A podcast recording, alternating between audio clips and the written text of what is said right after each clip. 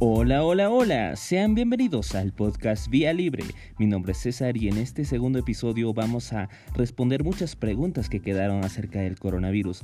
En estas últimas semanas se ha expandido bastante y ya ha causado mucho revuelo en distintos países, así que este episodio vamos a responder todas las consultas y todo lo relevante acerca del coronavirus. Empecemos.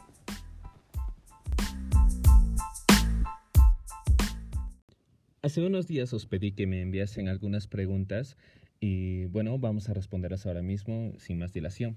La primera pregunta viene de Milagros Medina. ¿Cuándo se va a acabar todo el tema del coronavirus? Bueno, a ver, eh, no hay una fecha clara ni un estimado. Dependerá mucho de cómo vaya evolucionando las siguientes semanas, pero sí hay que mencionar que en países como en Italia la cantidad de infectados y fallecidos ha decrecido sustancialmente, por lo cual es esperable que en otros países como España o incluso Latinoamérica también se vea el mismo panorama próximamente.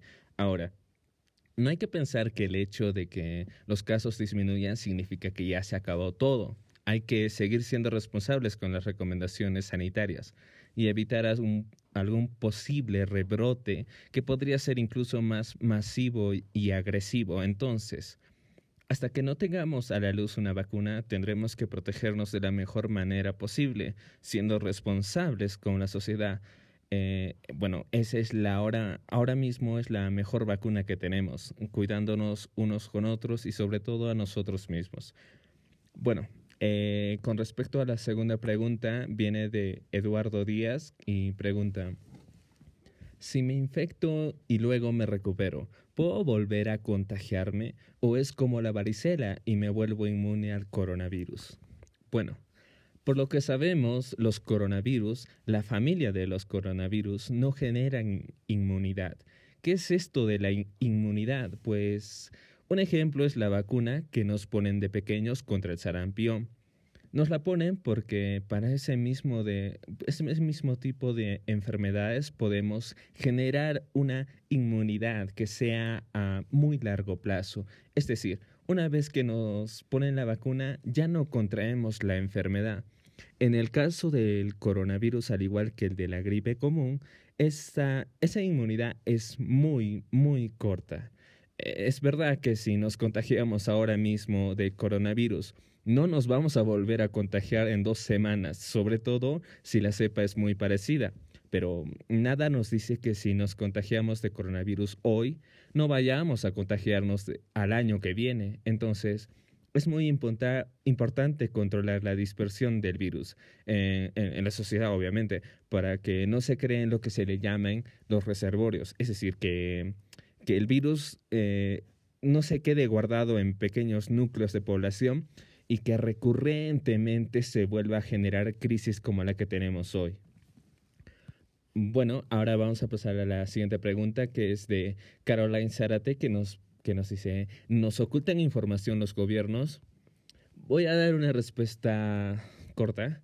Bueno, pues, eh, ah, bueno, a ver, básicamente no veo la necesidad de, de que nos oculten información a día de hoy todo el mundo en general cuenta con teléfonos móviles, una cámara y cualquier situación, eh, sobre todo si es pública, se comparte en las redes y se difunde muy, muy fácilmente. Sería muy complicado para los gobiernos ocultar un problema tan grande y que no solo afecta a, a uno que otro país, de hecho esto afecta a todo el mundo. Entonces, eh, ocultar este tipo de casos, ya sea hospitales inundados de pacientes, sería muy, muy complicado.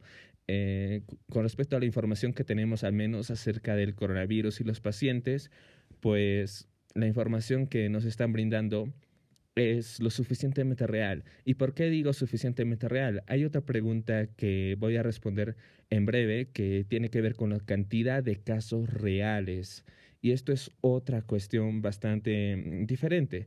Y bueno, ya lo voy a ampliar en su momento. Pero si la pregunta viene a nivel político, en, este podcast no tengo nada que mencionar, pues como tal, este podcast no tiene ninguna eh, incursión al lado político, no tiene ningún interés político. Esto, este podcast simplemente está hecho para informar la información más verídica posible.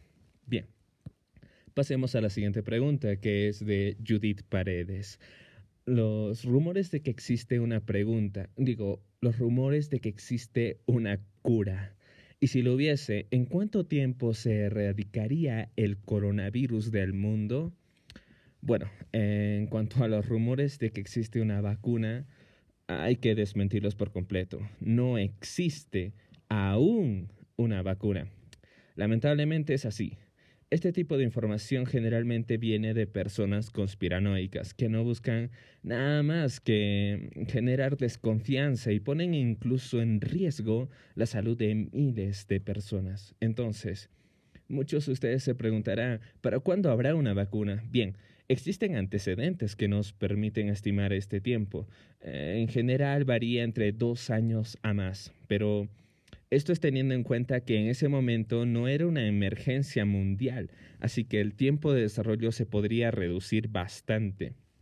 Pero siendo optimistas, esto no va, no va, va a ser como mínimo unos meses, eh, o sea, siendo muy optimista. Y esto es debido a que muchos equipos de investigación alrededor del mundo están trabajando día y noche para conseguir la vacuna.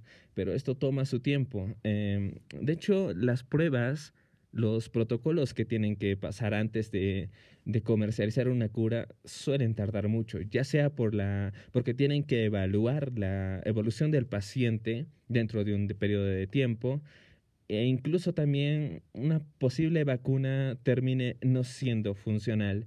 Em, también un poco hablando acerca de por qué tardan tanto, créame que el mayor interés de cualquier país es reactivar la economía, eh, porque ahora mismo en la cuarentena se están limitando bastante las actividades comerciales y esto simplemente va a traer una crisis económica de la cual vamos a hablar en el siguiente episodio, un poquito de spoiler. Eh, les voy a hablar un poco de cómo, cómo ahora enfrentar este, esta crisis económica a nivel de empresa, a nivel de persona. Eh, bueno, ese es en el siguiente episodio, pero créanme que los países están todos interesados en ya conseguir la cura y reactivar la economía. El dinero es lo que mueve el mundo, así que a todos les interesa que haya una vacuna ya. Y no creo que haya nadie que esté interesado en que no haya una vacuna y le afecte directamente a los bolsillos. Bien, vamos a pasar a la siguiente pregunta que viene de Alberto Socas. ¿Afecta a los jóvenes o solo a personas mayores? Bien, eh, se suele decir que el virus solo afecta a personas mayores. Esto tiene parte de razón, afecta prioritariamente a gente mayor y sobre todo a la gente que tiene otro tipo de patologías de base. Hay que, hay que mencionar que un factor importante para ello es el sistema inmunológico de cada persona. ¿Qué pasa? Pues Ah, cuando una persona es joven, cuando está bien de salud, es verdad que es mucho más fácil que su sistema inmunológico responda de mejor manera y que todo vaya bien y se recupere. De hecho, eso es lo que sucede en la mayor parte de los casos. Lo que ocurre es que cuando nos encontramos con pacientes que tienen otro tipo de enfermedades, como por ejemplo enfermedades respiratorias o cardiovasculares, el esfuerzo físico, fisiológico e inmunológico de luchar contra la enfermedad y además de superar el hándicap que de tener esas enfermedades de base hace que el problema sea mucho más complicado. Entonces, da la casualidad que los mayores de edad tienen más patologías de base, tienen un sistema inmunológico más debilitado y por eso se convierten en un objetivo más sensible pero esto también puede pasarle a gente joven y le sucede a gente joven en menor cantidad, pero existe la posibilidad. Bien, cerrando la última pregunta que nuevamente es de Caroline Zárate, que nos dice los datos reales del número de infectados. Bien, hay que tener en cuenta que existen distintos tipos de pacientes o infectados. Los principales son aquellos a los que el virus les causa síntomas relacionados con enfermedades respiratorias, pero que no llegan a presentar un cuadro, un cuadro grave y terminan recuperándose en casa, cumpliendo una cuarentena que generalmente es supervisada. Por otra parte están los pacientes a los que debido a la edad o alguna patología previa, el virus les causa un grave problema respiratorio, entonces tienen que ser internados o conducidos a UCI. Y finalmente están los pacientes asintomáticos, que no presentan ningún síntoma, así que están ahí, pero son portadores del virus, pero no lo saben. Teniendo esto en cuenta, la cantidad real de infectados podría ser mucho, mucho mayor. Algunas estimaciones indican que podría ir incluso de un por cuatro del número oficial hasta un por diez.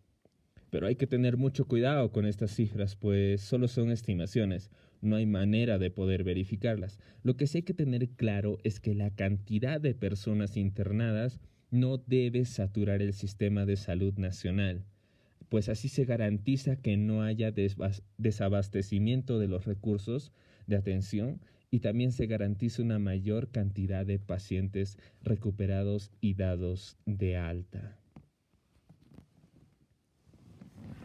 Hasta aquí con las preguntas, espero que os haya sido de mucha utilidad. Quiero avisar que escuchando este podcast, al menos de momento, estamos libres de contagio. Eso sí, se detectó casos de adicción y algunos oyentes han tenido que entrar en un centro de desintoxicación. Mientras intento desarrollar una vacuna para la adicción al podcast, iré preparando el siguiente episodio, que viene con un nuevo tema y quiero agradecer también a las personas que dedican un minuto de su tiempo a puntuar el podcast, ya que ese pequeño gesto me ayuda a llegar a mucha más gente. Desde aquí os deseo una feliz cuarentena. Mi nombre es César y os espero en el próximo episodio. I wish I was alone. What have we done to be on this road?